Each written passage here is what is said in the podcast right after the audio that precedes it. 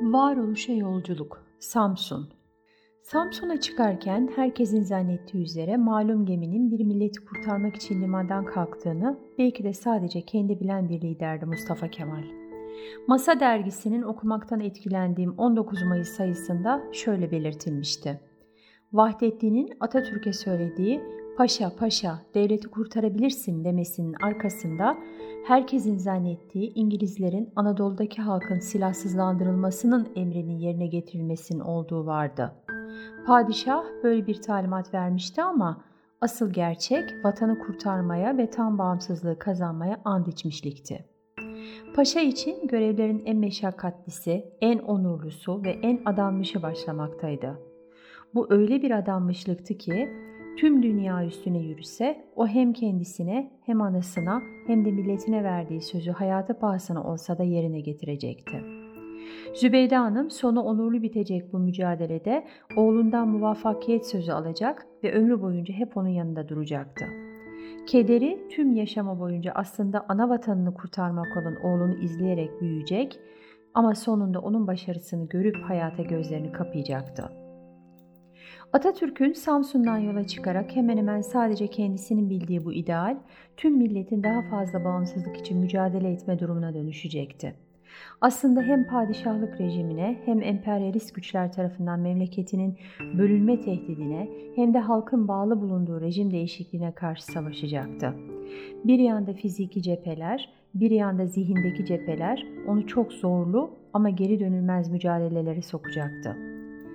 Samsun gemisinin yola çıktığı tarih olan 16 Mayıs 1919'da tüten duman, yeni kurulacak devletin inkılapları, yönetim şekli, halkın bağımsızlığı, demokrasiye geçişle sönmeyen bir ateşe dönüşecek, Atatürk, yurdun dört bir yanında yeni bir cumhuriyet kimliği oluşturmada milletiyle birlikte üstün gayret gösterecekti. Asıl amacı İstanbul'dan uzaklaştırılmak olan Mustafa Kemal'in esas mücadelesi bu gemiyle birlikte Anadolu'da başlayacaktı. Birinci Dünya Savaşı'ndan yeni çıkmış yorgun halk bu mavi gözlü kararlı liderin arkasından varlarını yoklarına katarak gideceklerdi. Tabi mutlak bir takip edişten her zaman bahsetmek de mümkün değildi. İmparatorluktan tam bağımsızlığı geçişte babalardan, atalardan devam ettirilen bir sistem artık güçsüzlüğe ve tam bağımlılığa doğru adım adım ilerlerken buna şahit olanlar arasında akılcı düşünmeyi reddedenler de olacaktı. Belki de Mustafa Kemal için en zor mücadele buydu.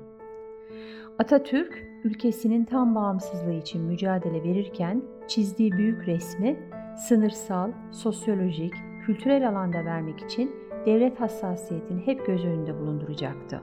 Ama tüm bunlardan belki de en önemlisi kendi halkını öz değerlerine kavuşturmak olacaktı. Onun için Türk milleti biricikti.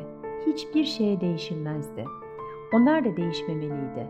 Bundan sonra kimlikleriyle var olan halkına değerlerini öğretecek, gerçekleştirdiği inkılaplar ile bireyselleşmelerini sağlayacaktı.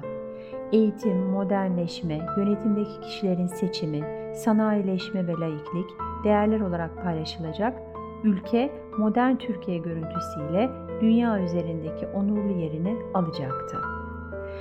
İnkılaplarını sürdürülmesi gereken değerler olarak kuşaklara aktarmak ise bizlerin en büyük misyonu olacaktır. Onun da dediği gibi muhtaç olduğun kudret damarlarındaki asil kanda mevcuttur. İlelebet saygı ve minnetle inkılaplarının arkasında duracağız.''